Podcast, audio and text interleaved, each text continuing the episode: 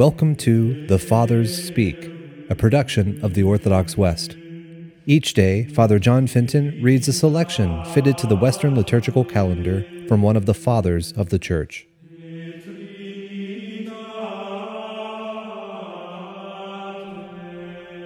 On the Sunday within the Epiphany Octave, a homily by our Father among the Saints, Ambrose.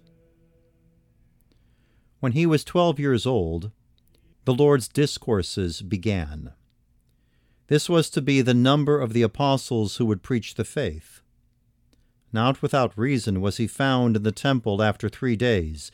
He, who, forgetful of his parents according to the flesh, was at the same time as man according to the flesh, filled with the wisdom and grace of God.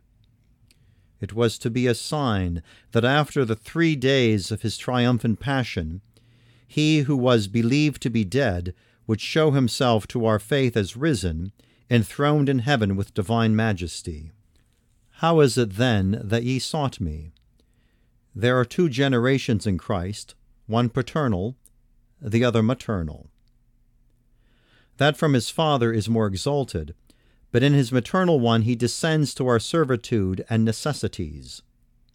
And therefore, whatever happens that transcends nature transcends age, transcends experience, must not be attributed to human ability, but must be referred to divine power.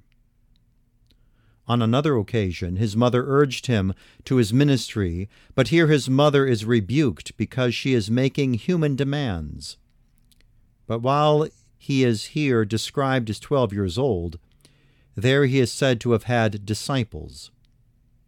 Observe that his mother, who marveled at the miracles of his youth, had learned to call on his mightier nature for his ministry.